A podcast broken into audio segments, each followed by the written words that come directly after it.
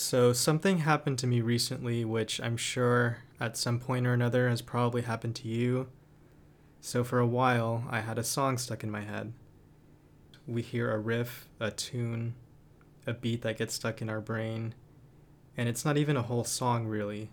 Sometimes it's just a melody or a fragment, a catchy tune without lyrics. So, I did like I'm sure many of you have done in this situation. I did a frantic Google search spending more time than I actually care to admit trying to find it, but nothing came up, so I just kind of forgot about it. And I figured eventually I'll come across it, and that'll be that.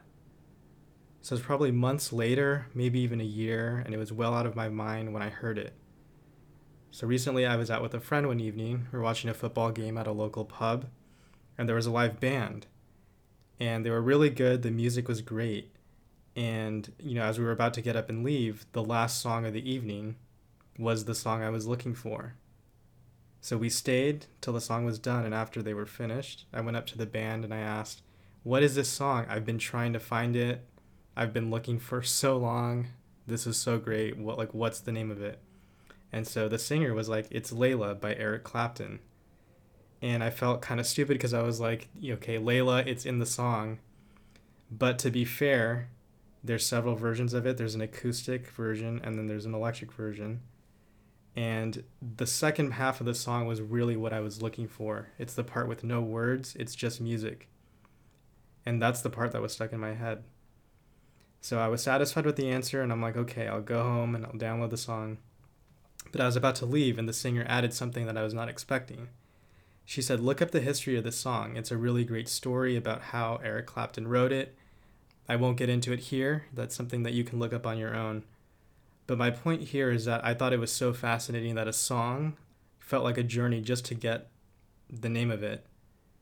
And then when I finally got it, the singer said there's a whole story behind it to this one song. And I think that's the power of music.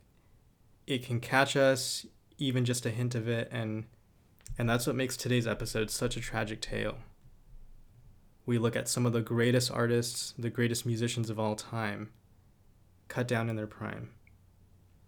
Welcome to the Grim and Glamorous podcast. Today's episode is about rock and roll and the 27 Club conspiracy. Welcome back to the Grim and Glamorous podcast, and we are your hosts, Albie G. and Drea. Welcome to our 10th episode. Yeah, 10 episodes. Can you believe it? Yeah, I mean, how about that cold open for our tenth episode? That was, was great. Like, yeah, was... was... it? I hope it was. I was just kind of like, let's do something a little bit different for this one. Mm-hmm. Uh, but yeah, it's kind of crazy how fast that's gone by. I mean, like we planned this last year over the summer, and then on Halloween we kind of rolled it out, mm-hmm. and so mm-hmm. it's really cool that we were already in February and still rolling with it. Yeah. But um, today's episode, um, it's about the 27 Club, rock and roll history, the conspiracy behind that mythic group.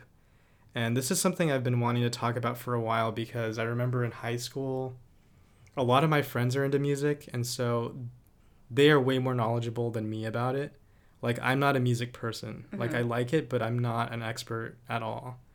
Um, but there's something about this story and this like conspiracy that's really fascinating to me because like all of these people that we're going to talk about are like great artists like probably some of the best ever mm-hmm.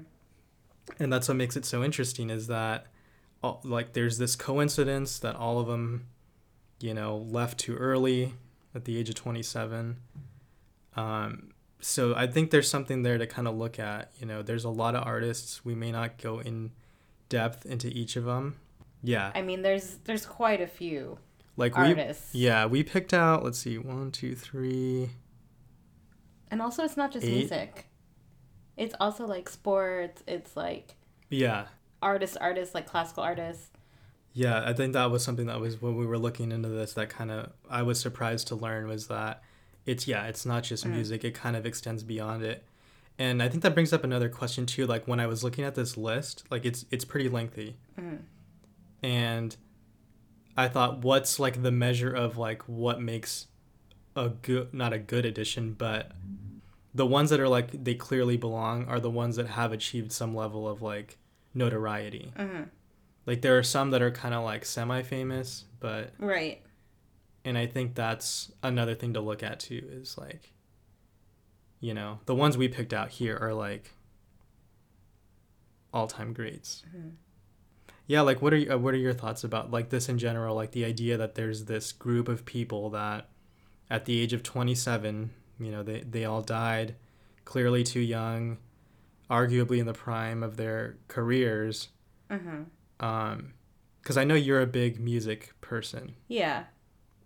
I want to say that probably if you think about it like if you're in a band, if you're a musician, like you're always on the road, you're like um stress all the time. So you might ha- also have like some sort of like um you know, not really time like to yourself, always got to be like in the public eye. Um there's probably not a lot of privacy. Um so I think also too that like when if you think about it like I think it's probably for most of these cases of parting too hard.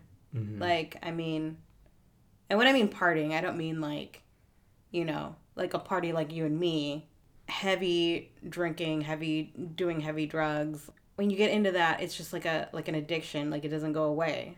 But and then you also have to think about like how long have they been doing these? Like how long have they been doing these like hard drugs? Like how long have you been doing that in your life that at 27 that you died because of it? Yeah, I think that's a good point. And looking into um, some of the explanations or the reasons for like why this age, like, and why this group of people. And um, one thing that I was reading was that like 21 to 29 for musicians in particular, and Mhm. musicians and artists and creative people um, they're slightly more at risk for dying early at that time and then later on in like their 50s Mhm. like and one thing that this article i was reading about w- talked about was that just this lifestyle of like rock music because a lot of this is like rock Yeah. Um, so not even just like music in particular but like you know rock music Mm-hmm. um, that just sort of the yeah like you're saying the pressures of of fame and the pressures of being a musician and going on tour and being in the public eye and just that lifestyle of of yeah like drinking and partying and going to shows and traveling it's sort of this like lifestyle that feeds into that. And so if they already have like personal problems or addictions like that just feeds it. Mm-hmm. and also like them at this point like most of them are famous. And so they're surrounded by people that enable that. Like they're not Yeah, gonna they're not gonna they're not gonna tell them no.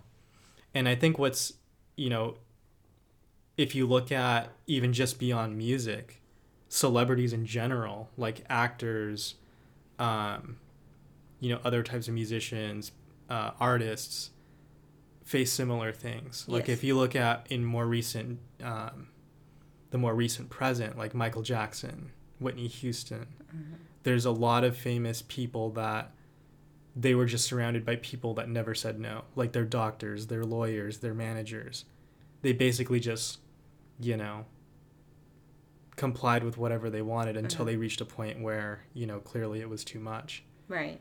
Um, but yeah, this group in particular is is fascinating because I think um, if we look back, sort of at the history of it, we we go to like the late '60s, early '70s, like 1969, 1971, and clearly that's just a um, you know chaotic time in American history. Politically, socially, there's a lot of upheaval, a lot of change uh, a lot of protest. And so musicians are sort of like they captured the spirit of that time. And so, you know, lots of people flock to this music as a way to Mhm. kind of just Yeah. um, capture that and communicate that feeling.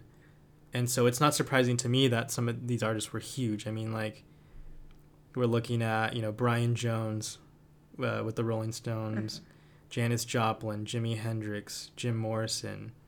Like these were titans of music. Um, and they all, you know, you know, met their ends in in different ways. Um, but it really, st- I, to me, it, it's like that's that core group. Like within those, you know, three years, the fact that they all died at twenty I think that was like when it first got on people's radar. But it goes back further than that, Right. and there's more people too. So the Mars Volta, that was one that I, I wanted to include there. Uh, Jeremy Ward, a sound technician for the Mars Volta. So he died in 2003 and um, they had a really big album. Like I really liked the Mars Volta. the Mars Volta was, yeah, was really good. yeah, Yeah, I'm gonna have to agree. But what's interesting there is like his band moved on without him Mhm. after he died, and like there's debates over whether they were as good after him. They had some really good albums afterwards, but um, it was different, and so I think that's another thing too. Is like if you if, the, if you're part of this group or something bigger than yourself, and you're this major player in it, it's sort of like and then you're gone. It's sort of like how do you keep going and maintain that same level of success without that person? Like, right, of course. um, but yeah, there's um, I think it starts with that that core group in the '60s and '70s, and then and then from there the list is just like it's it's all over. Like there's Yeah, there's '90s, 2000s, um, and then you can even go back further in time. To me, these are the most notable and the ones that I wanted to, to really look at. So you have Amy Winehouse in 2011. Kurt Cobain, 94. Uh, Jeremy Ward with the Mars Volta in 2003. And then I kind of jumped down to like the originals. So Jim Morrison in 71, Hendrix in 70, Janis Joplin in 70 also, uh, and Brian Jones in 69. Like, of those people, like, are you big fans of any of those? I love Nirvana and Kurt Cobain. Also Hole, um, Courtney Love, Right. big inspiration. Um, oh, also a member of her band Hole, Kristen. I don't remember her last name, but she was also part of this too. She died at 27. Kristen Pfaff. It's like Okay. a silent P in there, but yeah, she was. Um, she had a drug overdose in 1994. That same year that Kurt Cobain died, she died. Yeah, I love love Kurt Cobain. I love Hole. Um, Amy Winehouse was like a big one Yeah. because um, I literally remember the day that she died because I was out of the country. I was actually in Ireland. I was with my best friend and we were like in a cab. This cab was like playing like, you know, like the taxi driver was playing like, you know, some music and then all of a sudden they had like a you know, a special like report coming through the radio. They're like this just in like about an hour ago Amy Winehouse was found in her house dead. And it was just like all three of us, like me, my best friend, and the cab driver, were just like stunned. We were shocked that Amy Winehouse had died. And like the whole way, the whole ride was like, it went from like a good, like happy, like, oh great, we're in Ireland having fun. And then all of a sudden it was just like, like real quick, it was just like a sad, somber ride back to our hotel. And then that was the news for like the rest of our trip was Amy Winehouse, like people visiting her house, like bringing her flowers. I mean, it was just so sad how tragic it was and like, you know, mm-hmm. and how she was like super talented, which is of course, you've heard Amy Winehouse sing.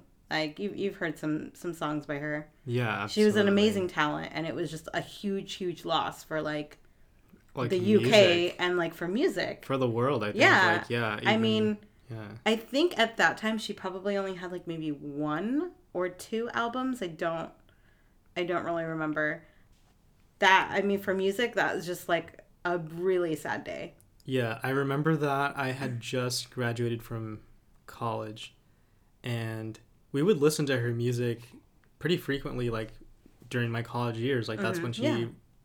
You know, um hit it big. And uh, I remember when she died, a lot of people were really upset. But there was just this sense that um, it was just like too soon. Mhm. Like oh yeah. she had just uh, released uh, her album, and it was like a huge, you know, success. I don't. I think it was platinum, or I'm. I'm not sure. I'll have to look at that. But, um, and she had like a unique voice, like just her style of singing.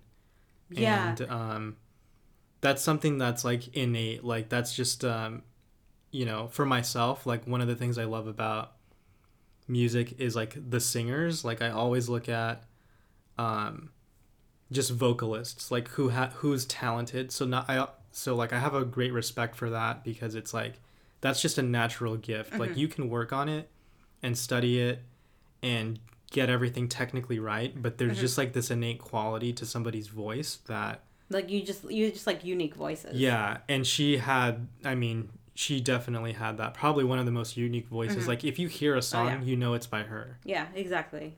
And um but yeah, there was just this sense that like it was like, you know, too soon. Mm-hmm. And then also when it happened, it's like she's 27, like she's part Mm-hmm. of this club now. Yeah. And that was my other question too is like do you think that for these people that especially like the more recent ones has this like mythos of like the 27 club become this its own thing now where it's sort of like if there's anybody notable that dies now at this age mm-hmm. does that sort of elevate them you know posthumously? Like for me in my opinion like if that does happen to somebody famous like they're just part of this group now you know? Right. I think so. I mean, like for me, like I didn't get the connection right away, and then later on, it was like, oh yeah, like she's part of that now.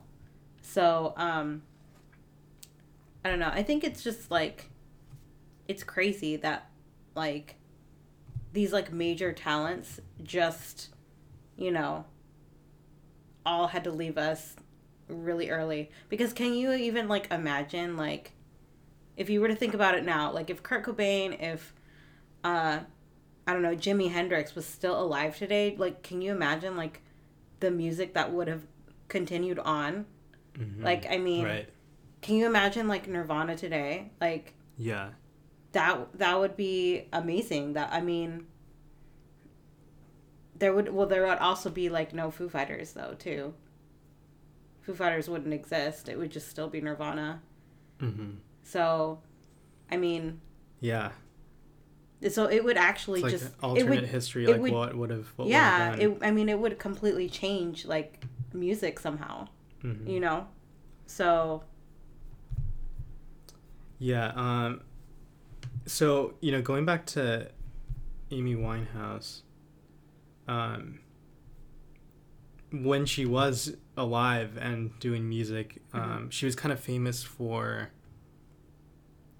like her her partying and like hard partying and Yeah. her like the drugs and the alcohol Mhm. and like I'm looking back at her history here with um the Back to Black album mhm. and um, it says in 2005 she went through a period of drinking heavy drug use weight loss um, and then it says in 2006 a family member her grandmother t- uh, passed away and that her grandmother was like just this like influence on her that stabilized her and that like once she was gone that's just sort of like um, compounded her problems Mhm. from there yeah um, she was rut- hospitalized routinely for ill health, um, overdosed on heroin, ecstasy, cocaine, alcohol, ketamine, uh, suffered from eating disorders, depression, self harm. So she had a lot of issues. yeah And so I remember when she did, when, when the news had hit, it was sort of like, it's sad and definitely way too soon, but on Mhm. some level, it wasn't a surprise. Yeah, that was another thing too. I was like, you know, it's really awful and sad to hear that like she had passed, but also it was like you knew it was coming because like you've I mean, she was constantly like in the news, like, you Mhm. know, Amy Winehouse, like, you know, having this like drug addiction and I think there's even like I don't know if they took them off YouTube or not, but like I think there was like some people who had caught her like on stage like singing but also like doing drugs at the same time, like on stage while she's performing. So like um I mean it was clear that she was like spiraling. Yeah. Yeah.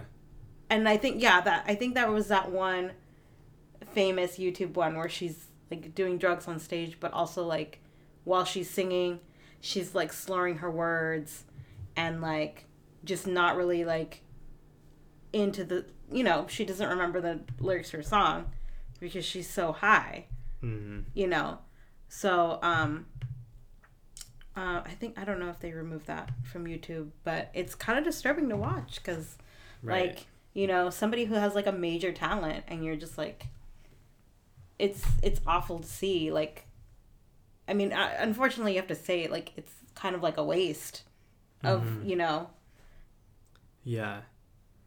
That kind of so that brings up another point that I wanted to talk about. That sort of now so this is sort of not really based on like the facts, but it's sort of like speculation. mm-hmm. So a lot of people have like thought, well, you know, why this age? Like why these people? Mhm.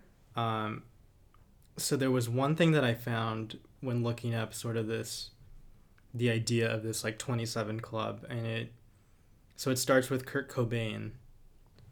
Um, when he died, and so it's sort of like, that was sort of like okay, there were these artists, and it stretches back from like the 60s to the 70s and pro- and there's a few other artists but it was really with him in 1994 when he died Mhm. so it says um, you know kurt cobain committed suicide um, and he left a note and it was a, a lyric from a neil young song and it says hey hey my my it's better to burn out than to fade away. So he's leaving this note behind and it's sort of about this idea that he's burning out. Mm-hmm. so if you look at like musicians there's definitely this sense of like there's a musician in their prime. And i think that's true with any industry or any talent. You know there's somebody that has this gift whether it's art or sports or whatever and it's sort of like them at their peak and then there's this idea of like well if you're in it too long eventually you know your talents burn out or fade out actually so it's sort of like the the best example I can think of is in sports. So I'm glad you brought up that football example Mhm. because there's this idea that, you know, an athlete at 25 is not the same as an athlete at 30. And it's just like Mhm. football, basketball, baseball. Like they're not old like in any sense of the word, but just their physical talent and their level Mhm. of performance that they're required and in comparison to others like it's just not the same Hmm. so there's athletes that stay around too long and they're just like in the game but they're not really at their best and it's Mhm. hard to watch sometimes No, is Like- that is that because they start young? Is that why? Like, I mean, is it be, or is it because like I mean because usually when you're a mega athlete like that, like don't you just start at high school or is that just because you started younger than that? well it, it depends on the sport but um it's just a simple matter of like you're just not as fast as you used to Mhm. be you can't throw the ball as hard as you once could so it's just a matter of like time and so there are some that can like you know have that natural gift of they can play well for a, a longer than other people but them at like 35 or 40 on the football field or on the basketball court you know there's one there's a there's a year where they just hit this wall and it's like they're still playing and they're terrible and it's like ah it's hard to watch because it's like you were once really really good Mm-hmm. and now it's like wow and it's sort of like a little bit depressing to think about because it's sort of like you, there's this athlete that you idolize and they sort of fallen off i think cobain is like hinting at this in his note for him it's better to burn out than to fade away burn out in the sense of like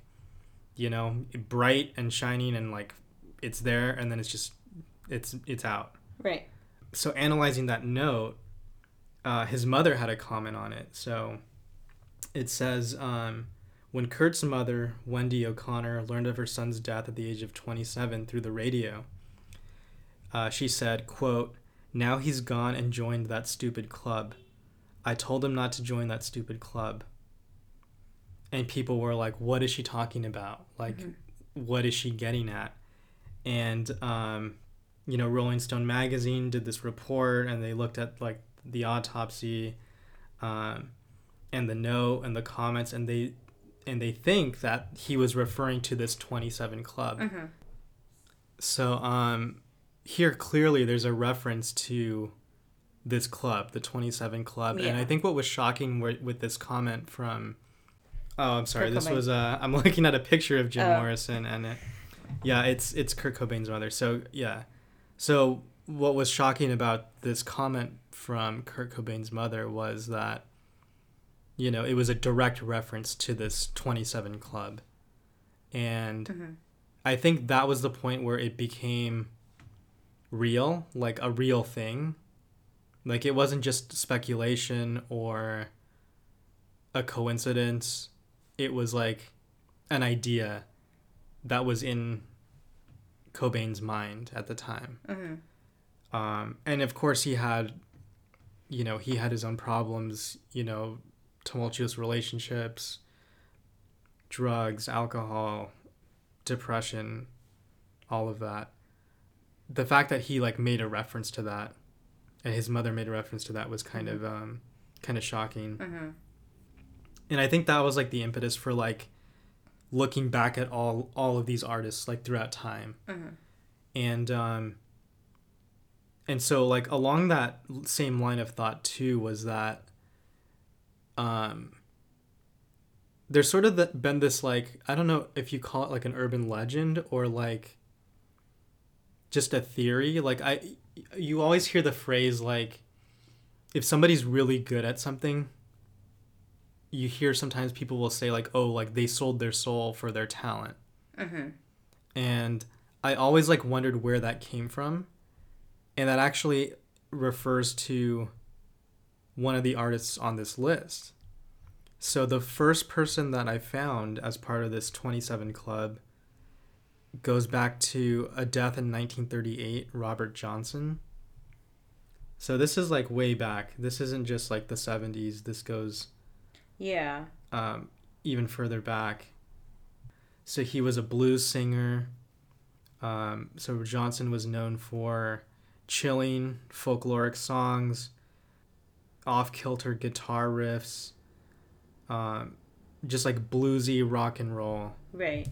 And, uh, you know, apparently was this great musician and would uh, perform around the Mississippi, the Mississippi area.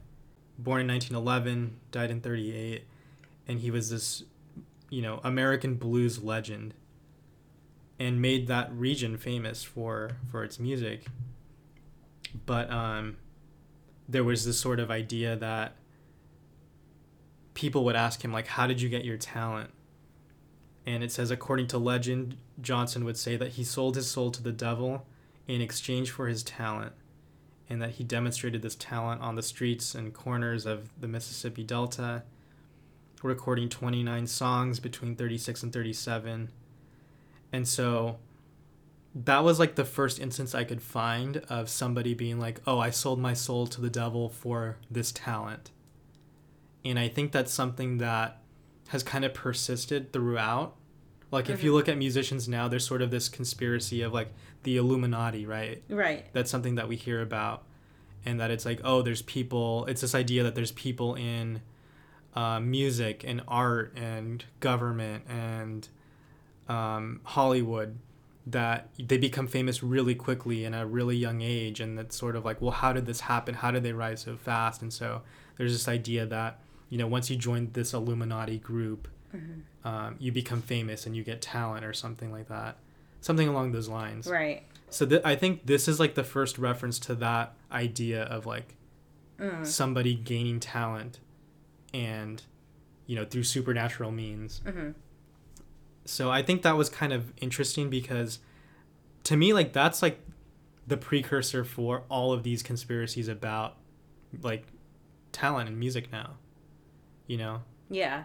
because how how like big has that conspiracy been now like i feel like everybody talks about that is like the illuminati Yeah. That's uh I mean everywhere. yeah Uh, Everything. and it like people will say like oh you know like jay-z or beyonce or Mm-hmm. kanye um, they'll throw up these like illuminati signs They'll and- always find it somewhere like hidden in a video or like yeah something. I think they do it now just to kind of like feed the trolls and kind of Mhm. like I don't know, it gets them more attention. So I it's just this idea that you know, people have a difficult time explaining how somebody becomes that famous or how somebody's that good at something. And so this is kind of like this, you know, kind of conspiracy explanation for that. Right. But I think this is like the first one. Like Robert Johnson is like the original Illuminati, the forerunner for the modern day like Wow. Illuminati conspiracy, Yeah. and the first one in this Twenty Seven Club, Mm-hmm. Which is surprising that it goes back that far. Mm-hmm. Yeah, and I think that's um, the flip side to this conspiracy is that you know you could say like why did they die so young like an explanation and probably the most rational explanation is that you know they did fall into drugs and alcohol and um, some of them had mental illness or depression or anxiety and just the price of fame Mhm. but um, you know going with that conspiracy you could also say well you know the price of their fame or their talent Mhm. was they could only live so long you know you could you could look at it that way too Mm-hmm. I mean, like, a, a lot of them are, you know, unfortunate, you know, drug overdoses, um, you know, alcohol, um, suicide. Hmm Um, but do you remember? Um, he was an actor, and he was in the new Star Trek. This was very recent, in like 2016. Do you remember that in the news? His name is Anton Yelchin, and he played. Um, I don't remember what character he played in the the Star Trek reboot. No, he's he died at 27 as well, except like during that time there was like a recall for like Jeep. I think theirs is more like a little like the old iPod where you turn like a circle or something like that. okay yeah a few Yeah. cars have that Yeah, and so like I think there was like a recall or something on like with those certain Jeeps that if they put it in a gear, it wouldn't work sometimes. So like if it was at a park if it was parked and like I think if the brake wasn't on, it would still go forward. It would still move. Mm-hmm. So there was like a recall. What happened uh, the way that he died is he was crushed to death by his own car because it was like in park and it didn't stay in park and it was like it basically like ran him over and crushed him. I think that's what happened to him. Yeah Which is- that, that's kind of spooky isn't it like like his car so it's basically his car yeah because it says was like moving by itself and it crushed yeah because it says like right here like on the internet it says on june 19th 2016 yelchin was discovered between his jeep grand cherokee and a brick pillar outside his home in studio city that was described as a freak accident so it, it rolled down It this rolled hill backwards, and it, and yeah. it pinned him against against like house. a yeah so yeah that's pretty um i mean that's pretty spooky. Yeah, and again, like he was in um, the new Star Trek movies. Yeah. You know, great actor, and Mhm. again, like, so th- this was obviously an accidental death, but um, yeah, like an actor like cut down in his prime, hmm and um, obviously like would have been in other movies, and probably would have had a great yeah he probably would have gone like career. you know from star trek to like who knows like Mhm. Yeah, that's the thing about this too is like, you know, there's the conspiracy side of it. There's sort of um the, you know, Robert Johnson selling his soul to the devil for his guitar Mhm. skills.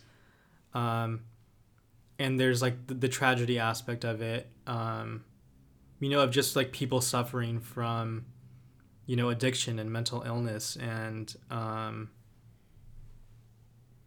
you know difficult life choices. And you know some of these people had not so great upbringings. Some of them you know came from privilege but others didn't. Um and had trouble dealing with fame and notoriety and maybe the pressure of like living up to that standard that they had. Yeah.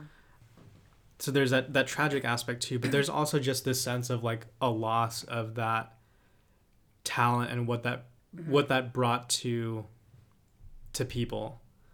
You know we talked about amy winehouse's unique voice. Mhm.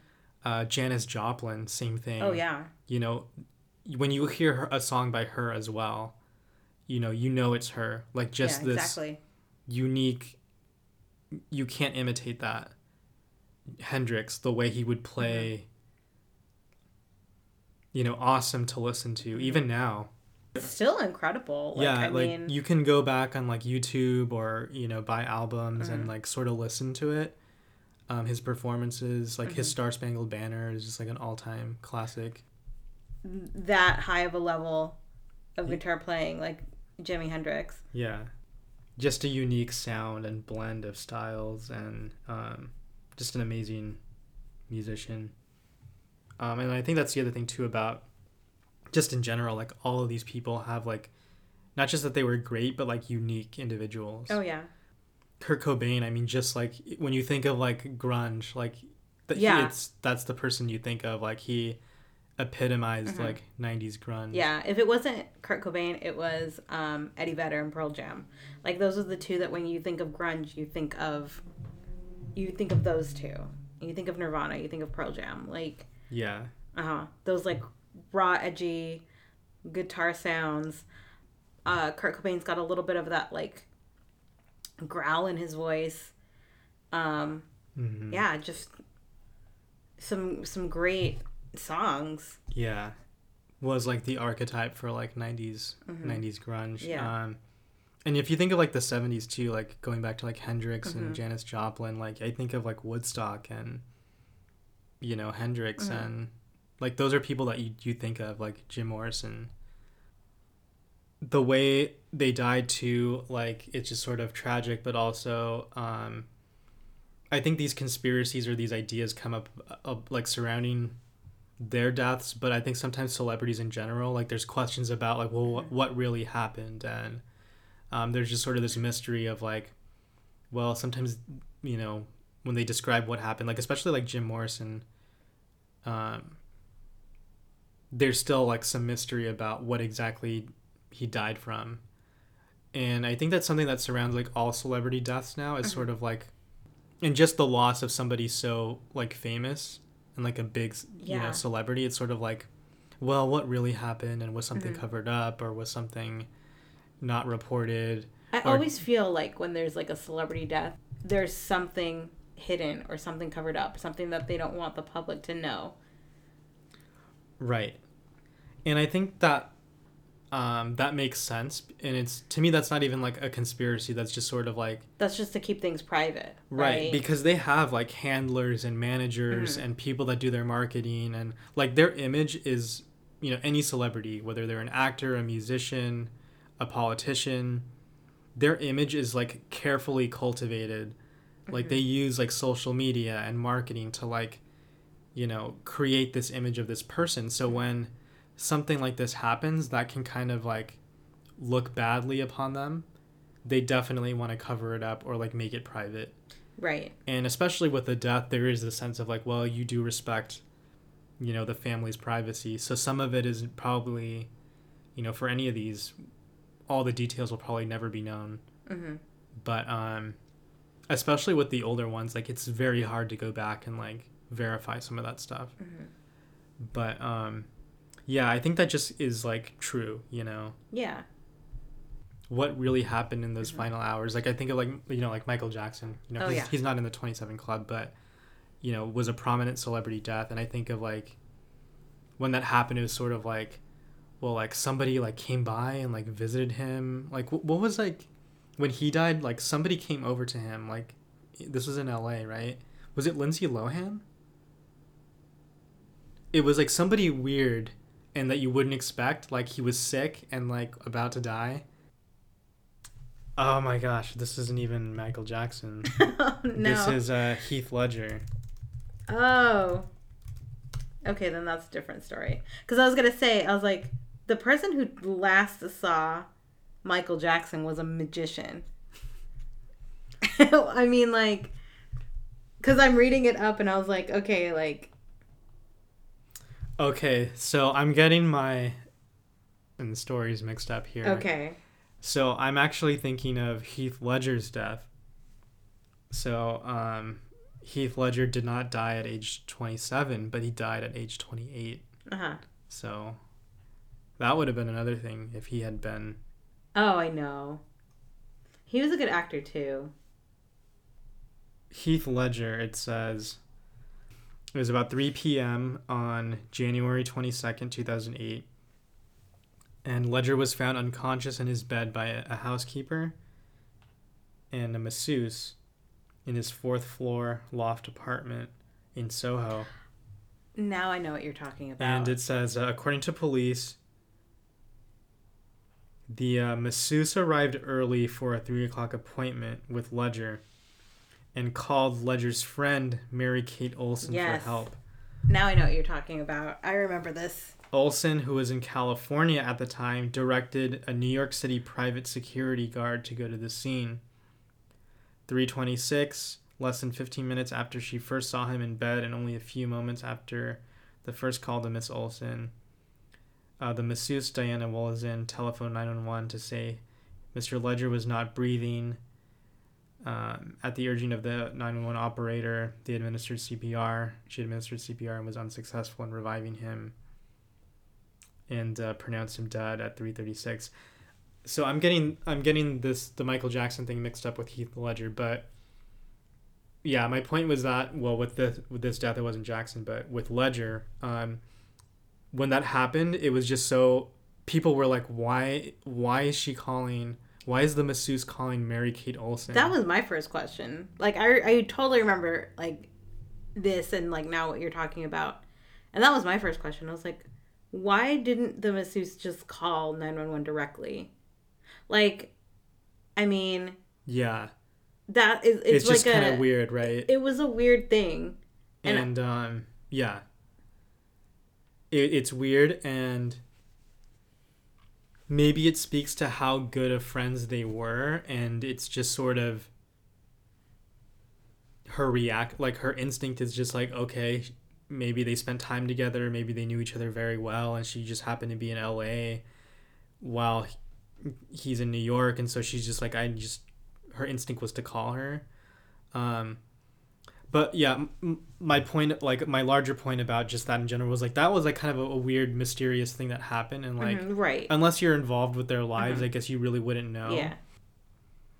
i think that happens with a lot of like celebrity celebrities Mhm. like something happens like i can imagine like you know some of these artists like maybe they they did too many drugs or they did too many alcohol and it's happened several times so like they don't call 911 they're like hey like Hey, so and they so is overdid not. it and like yeah. like what do we do Mhm. so i that was sort of my reaction to it like this is probably something that's happened even going back to the 70s you know some of their friends they're like hey like you partied with him one time like you know hendrix isn't breathing or whatever Mhm.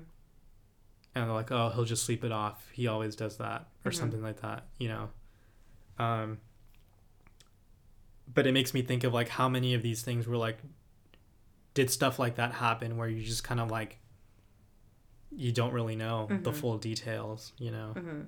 it, it wouldn't But- surprise me For Heath Ledger's case, I believe that no, it was it's it is weird because I think it was like wasn't that at the at the time where he was like filming uh uh, or like the right Dark after Knight, after yeah. the Dark Knight or something like that yeah and like he, he had been there it was like a dark time for him or something like that like he couldn't sleep he had to take like all these like like he had to take sleeping pills yeah. to just fall asleep because he couldn't like he totally immersed himself in that role and this speaks to like some of the things we've been talking about how there's just like legends and myths that come around just like music and art and like film Mm-hmm. like and they kind of just like become bigger than than even like the reality and some of the lines are blurred i think. Um but there people say that like for this role in particular for the joker like he went full into this role like rented a an, a, a hotel room and like locked himself in the room and was there for like weeks and like a month and just like consumed all of these like elements that he put into the joker and I actually I watched that movie recently and it's sort of like wow, like he totally totally went full into that role. And I think Mhm. that, you know, for some of these people that are like artists and like creatives and they can be very like sensitive to their environment, their art and their craft. And so it can take a toll on them. Like I think it does take something out of them. Oh yeah. So for him, I think that totally that was a dark time for him, but I think he it was part of that what he gave up for that role. Mm-hmm. Um, and I remember when that movie came out and watching it, and some of those scenes were, were hard to watch because it's sort of like knowing what happened and you're watching it on the big screen and you're like, wow, amazing to watch, but also sad to be like, wow, like this it cost Oh, yeah, it yeah. cost him his life pretty much. Exactly. Um, and I think you can say that for a lot of these artists. Like they put their heart and soul into their music and their performances. Um, and um, you know, I, I'm pretty sure it, it did cost them something to do that. But yeah, I think there is something about you know just in general, like whether it's music or art or film, like when you're watching something great and you're just like in awe of it it's sort of like wow this, you put that person on like you know a pedestal in a sense that like wow they're just like this great individual um, but clearly you know you look at some of these people and it's like they had troubled lives like behind the scenes it wasn't all Oh yeah. it wasn't fantastic every day you know? And i think a lot of us people who like admire them and like oh like i wish it would be cool to be like you know a famous you know actor musician what what have you. But i think on the flip side we don't realize like how hard it is to put yourself out there because i mean like even you know if you're if you're writing if you're if you're like a writer or like a blogger or like you know like youtuber like we're doing this podcast but it's it's um it's challenging to like put yourself out there and like you Mhm. have your opinions and some somebody can react negatively to it Oh yeah. you hope that people enjoy it and get something out of it but it is a risk to do that um you know but even for them like that's like millions of people that listen to them and that they can influence and so that's that's probably got to be tough to be able to do that Oh right. I mean, you got to keep up your persona every day. Um, you know, if you're on social media, you got to keep up with it every day, maybe a few times a day.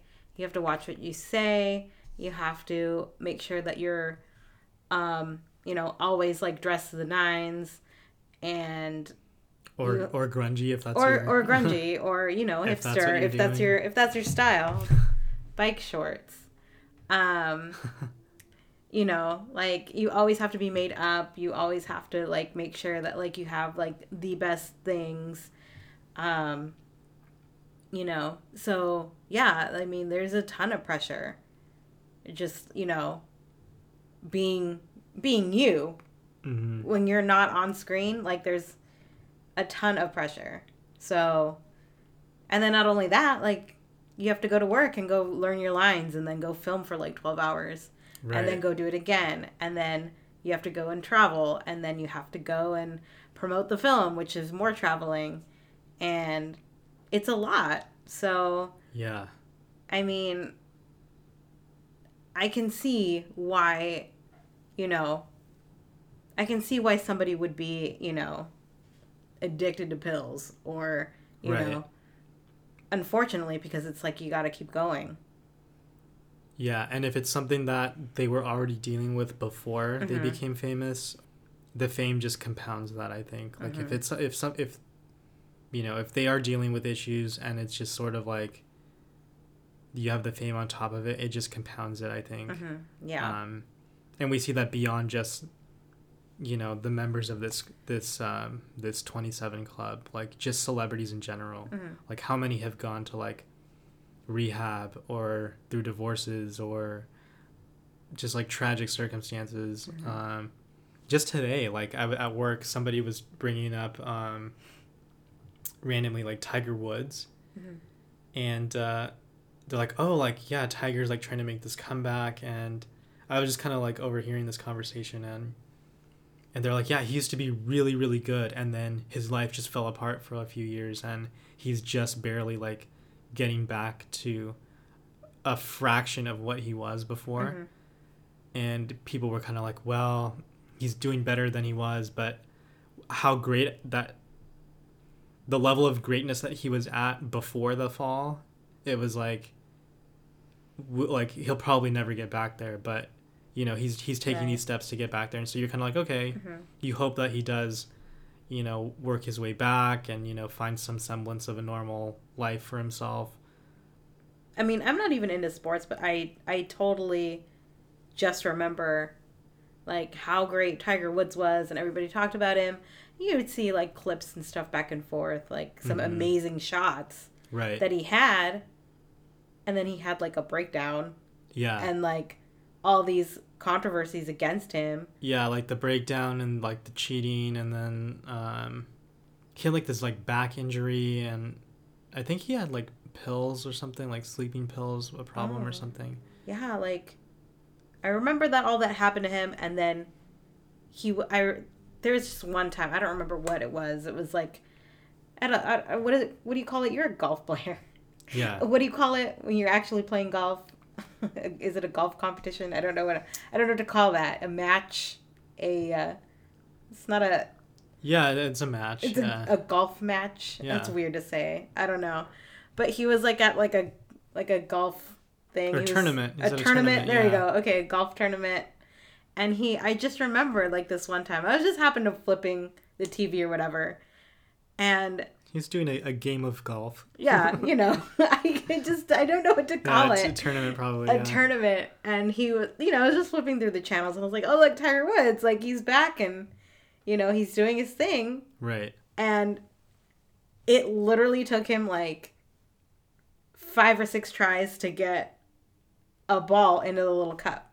Mm-hmm. It took him forever, and you could see it on his face. You could see it in his body language. He was so frustrated, so angry, Right. and I was just like, "Really? He he couldn't do that in like one, like like one hit. He couldn't do it." Like Yeah. he used to, and he was getting so upset and angry, and I was like watching it, and I was like, I continued watching it because I was like, But it, I'm gonna see how long it takes him to do this. but it, was it hard to watch? And that? it was hard. It was it was it was awkward and it was it was awful. Mhm. It was like so awful to see him just struggle to do something that he was so good at and came to him so easily. And then after all this, it was just so difficult for him to get one simple just, you know, hit it and go in the cup. Hit it and go in the cup. And he couldn't do it Yeah. he couldn't do it and he was just so angry and like even like the the people like talking like what are they the commentators or whatever they were just like they didn't want to I, I don't think they wanted to like say anything bad about it but they were just like you know like oh he he missed that one Yeah. oh like it was just it was painfully awkward and i was just i felt bad for him kind Yeah. of and I was like, gosh, like that really messed with him. Like stuff like that can really mess with a person. I'm sure his like self-esteem was just like non-existent at that point. Right. Yeah, I think um, you know, and he, it's fascinating to watch because he has been trying to make a comeback and when somebody is really good at something and then you know they have a you know a relapse or they fall into something and they're not themselves and then several things can happen so Mhm. like the people in this club that we've been talking about you know some of them don't come back from that. Right. and then other people kind of just like fade into oblivion like oh they were famous once and then now not so much and they really haven't done anything since then. And then other people try to like scratch and claw their way back into some semblance of what they were. So um you know you do have to respect those people who who try to learn from their mistakes and move past it and still try to be productive you know like tiger is trying to do um and then you do feel bad and a sense of loss for Mm-hmm. those people who um, were phenomenal, like probably, you know, once in a in several generations talents. You know, like Mhm. like the Morrisons and the Hendrixes and the Joplins, um, or the Winehouses. It's sort of like wow, like these were amazing people, and you know, you just there is a sense of like wow, like what could have been. Yeah. Um, and then you do feel bad for the people that you know were like had the one hits and then they're just like not around anymore. Well, they Mhm. are, but they're just kind of like not doing much. Right. But um, yeah, I think you know that does just speak to the power of you know music and art and um, you know our the passions that we have for like sports and entertainment and Mhm. these personalities like it's not just Mhm. um, that's the weird thing about it too is it, it's not just like the music itself it's the person too like the personality and Mhm. it's the whole package of like what that person brings and i think that's what's hard for some of those artists like you look at actors or athletes or what or you know anything that we've been talking about a lot of them like their whole life is wrapped up in their talent. Mhm. like they're so good at something but that's like their whole life. Like that's them. So if if they're not able to do that it's sort of like this is kind of why they fall into those those traps of like abuse or addiction or drugs. It's sort of Mhm. like they don't know how to separate themselves from their talent. Like and so i think they, they can be overly harsh on themselves Yeah. you know um that's why you see these tantrums like from tiger or Mhm. um you know winehouse when she before she died you know she was famous for having these like rants at paparazzi and like Oh, yeah. people on the street and like her boyfriend and uh it was it was it was hard to watch but it was she was clearly upset at a lot of different things Mhm. You know, looking at today's artists and some of the people that are kind of striving to be at that same level, um, you kind of hope to see this a more mature approach to, um, you know, their life, a balanced life, I would Mhm. say, um, because there are artists there that are famous now that are young and up and coming. And some of them, you're like, gosh, I hope that they don't fall into Mhm. some of the traps that other artists have fallen into. Mhm. Um, you know, the top of my head, I can think of like like Miley Cyrus or Mhm. like Justin Bieber, um, Demi Lovato, like these young Mhm. people that were famous really early. Ooh, scary. Because Demi Lovato's like 26, Mm. and she just had she just you know is now She's had some for really yeah public her- um, yeah her really scary overdose. Yeah So like honestly, hopefully, I hope she's one of those people who doesn't end up in this right in the this 27 club yeah. because that would be that would be really upsetting for a lot of people. I mean, for her family, like that's another tragic loss like you know, if that were to happen. right So like Yeah, she's. I I really like her. She's Mhm. really talented, and she's I think a, a good person. Um, she's just dealing with some tough issues right now, Yeah. and and you hope that p- these people learn from their mistakes, and everybody has mistakes, and so, um, you know, to judge them too harshly, I think is a little Mhm. bit too insensitive, and. You know, some people are like, well, they're rich and they're famous and they have everything, so why should we feel bad for them? It's like, no, these are people too, and they Yeah. have their challenges are not the same as our challenges, but they're challenges nonetheless. And you Mhm. hope that um, they're able to learn from mhm, from the stuff that happens to them. mhm. and you hope that they get help that they need Yeah, because they can't just, you know, just because you have money doesn't mean like you go and get the help that, you know, right. I mean that just because you have money doesn't really solve anything. Sometimes it just adds to it. Right. You know like I you would think they would have more access, but really they're surrounded by people that are um you know handlers and publicists and agents and um paparazzi circling them Mm-hmm. like vultures like that's what their life is like and so it's not easy for them to go Mm-hmm. on a moment's notice whenever they need something to go get help and so Exactly. uh, one thing that I'm encouraged about, and I think um, I think all of us can be thankful for, is that in recent years I've noticed Hollywood, in particular, but just like our culture in general, has had a greater awareness for just like mental health in Mhm. general, and it's taken like artists and musicians and actors to come forward and say like, "Hey, I'm dealing with this." um, you know, I'm trying to get help, and you know, anybody else that's out there that needs help, they should go Mhm. seek it. Um, there's just like an open dialogue now about mental health and wellness, and as somebody that studied psychology, um, like that's what I went for for school. You know, I was uh, in New York for two years doing um, studying psychology, and part of that is, you know, the theoretical side, but a lot of it was just like having and advocating for a greater access to those resources and just pointing people in the right direction because a lot of people don't know how to get help. Mm. And so, um, you know, looking at some of these tragedies in, you know, music history and um, you would like to think that if they were around today, they may have had better access to some of the stuff that could have Right. helped them. Yeah. Um, so that's something that I'm encouraged by, you know, looking forward, and um, that's something I would like to see more of, Mhm. in not just in music and Hollywood, but just like our culture in general, Mhm. just an overall um, better access to those resources and awareness for resources. Yeah. A lot of different topics, but um, I, I think it, this was something that I've really found fascinating, and I've been wanting to do this episode for a while because, um, you know, I have such a respect for music in general because I'm not musical, so I don't have any musical talent.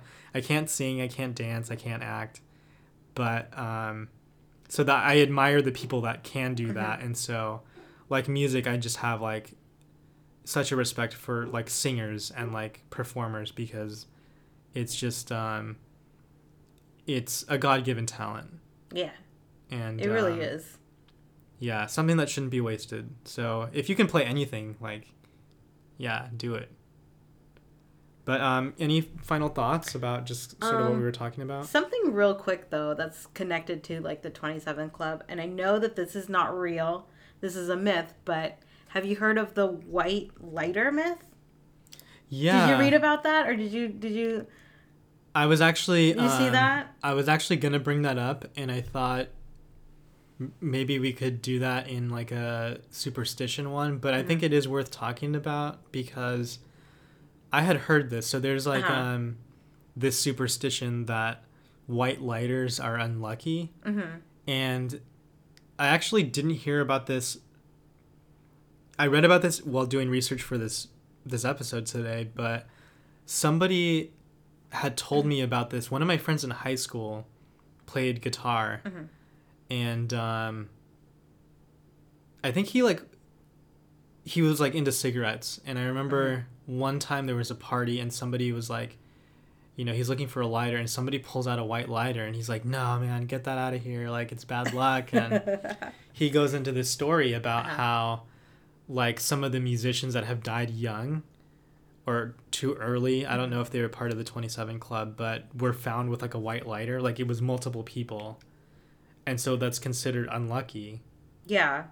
So is it like were So people found the myth with this? that it's like an urban legend that there were yeah of course that there were musicians that died with white lighters in their pocket.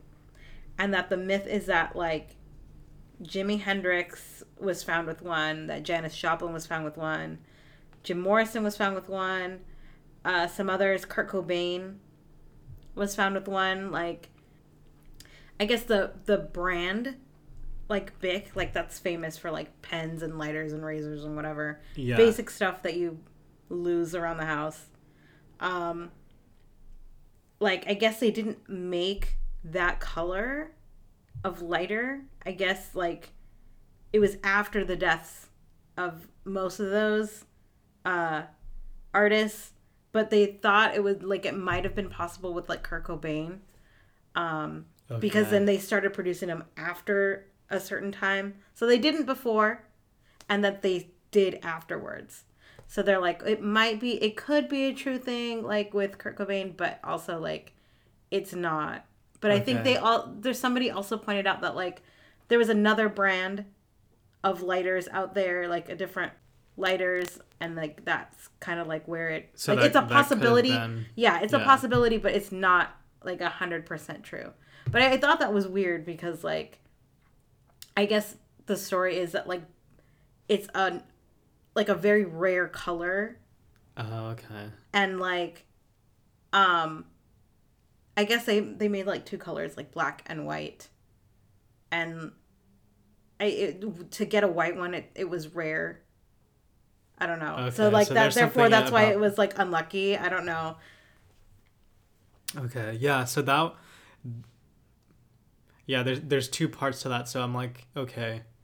So they're basically saying, well, it's probably just a myth or whatever. yeah But the weird thing would be like, what if they actually were found with white lighters and Mm-hmm. and Bic's like, well, we didn't even make those, so how did they get that? I It's know. Like, yeah. whoa, well, like- okay. Well, the crazy thing is, like, if you uh, if you look up Kurt Cobain's death, there's an actual picture of like the stuff that he had, like I guess like, when he died, some other things, and in the picture of it, there's a lighter that's really light in color, and you can't tell whether if it's just like a really pale light pink or if it's white. So like, it's in there but you can't like i mean the picture is like Mm-hmm. It's, like, old not- it's from 94 so like not definitive. Right? it's not you you can't like 100% be like oh that's white. Oh that's pink. Right. but, But, there like- was a lighter. but there was a lighter there. Okay. so like there's actually two. Like you can point out like one was clearly had like a design on it or whatever and then there was another one that was just plain. But like yeah i mean because the picture is old already. I mean 94 was a long time ago. So but from the picture you're like oh that's spooky like that's Right. yeah Like, what if they like Like, what sold their soul for talent, and this was like the marker, and that was like yeah like and then when the lighter runs out of fluid, it's like yeah that's their life. that's it That would be. That's really that's an intense, scary I just thing. came up with that theory, but that they um, all got them from the same store. yeah, like, wouldn't that be kind of like, I don't know, fitting? Like you know, you have this talent, but it's Mm-hmm. Yeah. only like in this lighter, and so like each time you use it, Or what if it was like the same lighter and it was passed down? And the weird thing too is at rock concerts, people will light. hold up their lighters, like. Well, I don't know who actually holds up a lighter anymore because I don't think they're Well, they pulled up their cell in- phones You pull up your cell phone and you put the the the uh But in the seventies, Flashlight, like that, that's true. Yeah, yeah I think that totally makes sense. Like, this is their lighter, and they they can only use it a few times, and like once that's out, like, yeah. and it's got it's like it, I mean, it at- is at 27, disposable. it's So like, yeah. what if it was only good for? Or if they lose it, what if it was good for twenty seven uses right? and then that was it? And like that's why some of these artists like lip sync now is like they can only do like that many performances, so it's like they can't waste them. They got to use them And that's why they lip sync. times. Oh yeah, my god. That's my theory. Oh my god. We're like we're, we're totally kidding, but I, I mean, it's just it's. I don't want to use the word fun to speculate, but it's um I think I don't know. I don't know. I mean, it might be just fun to make up like a myth, yeah. but I think that I mean that's part of what um um you know what I was talking about earlier is just like yeah like songs and music and movies like there's this uh the really good ones. There are myths and sort of legends that come out of those. Like um that song that I was looking for just the fact that this person this singer had like oh yeah there's this song and it has a backstory and a history and you can look it up. And it was actually really fascinating to kind of to to look that up. But i think that for a lot of good pieces of art. Like there's some stuff behind it that you can go deeper and deeper into it, and Mm. some of it's probably not true, but um, it is fun to kind of speculate because I think that just speaks to how good that work is and how Mhm. good that performer is. Yeah. So um yeah, but that's that was something that I was aware of, but um the white lighter myth. Mhm. Yeah. I So- thought that was a little weird. I was like, Yeah, no, and I mm. think it totally fits into this Yeah. to what we're talking about here. Um but yeah, I mean, I think that'll you know wrap up our discussion today. We talked about some good stuff. Um any other final thoughts? Um. I mean, I'm fans of like all of these people. Oh yeah. Winehouse, Cobain, Mhm. Morrison, Hendrix, Joplin, Brian Jones, Robert Johnson, that um, blues singer. I, I was not familiar with him, but I'll have to look him up because apparently he was very talented. So Yeah. I mean, you never know. Like that kind of style of music, like just you know, leads on and evolves into music that we have today. So yeah, so it says uh, Robert Johnson, American blues singer. Great skill at a combination of singing, guitar, songwriting. Um, yeah, and it says there was a, a, a Faustian myth that he sold his soul to the devil at a crossroads in Mississippi for his talent. And also, fittingly, we opened with a little Eric Clapton story. So Robert Johnson has um, Eric Clapton credited him as the most important blues singer that ever lived. hmm. So that's a fitting end to our, Wow. our It's podcast. full circle. Yeah, I just read that right now. So, um, many rock musicians credit Johnson as an important influence, including blues and rock musician Eric Clapton, who called him the most important blues singer that ever lived, and um, inducted into the Rock and Roll Hall of Fame in 1986. And uh, Rolling Stone magazine called him one of the hundred greatest guitarists of all time. So, Wow. yeah, add him to that list. But yeah, um, I think that that wraps up our discussion on the 27 Club. Yeah. We really hope that you enjoyed our episode.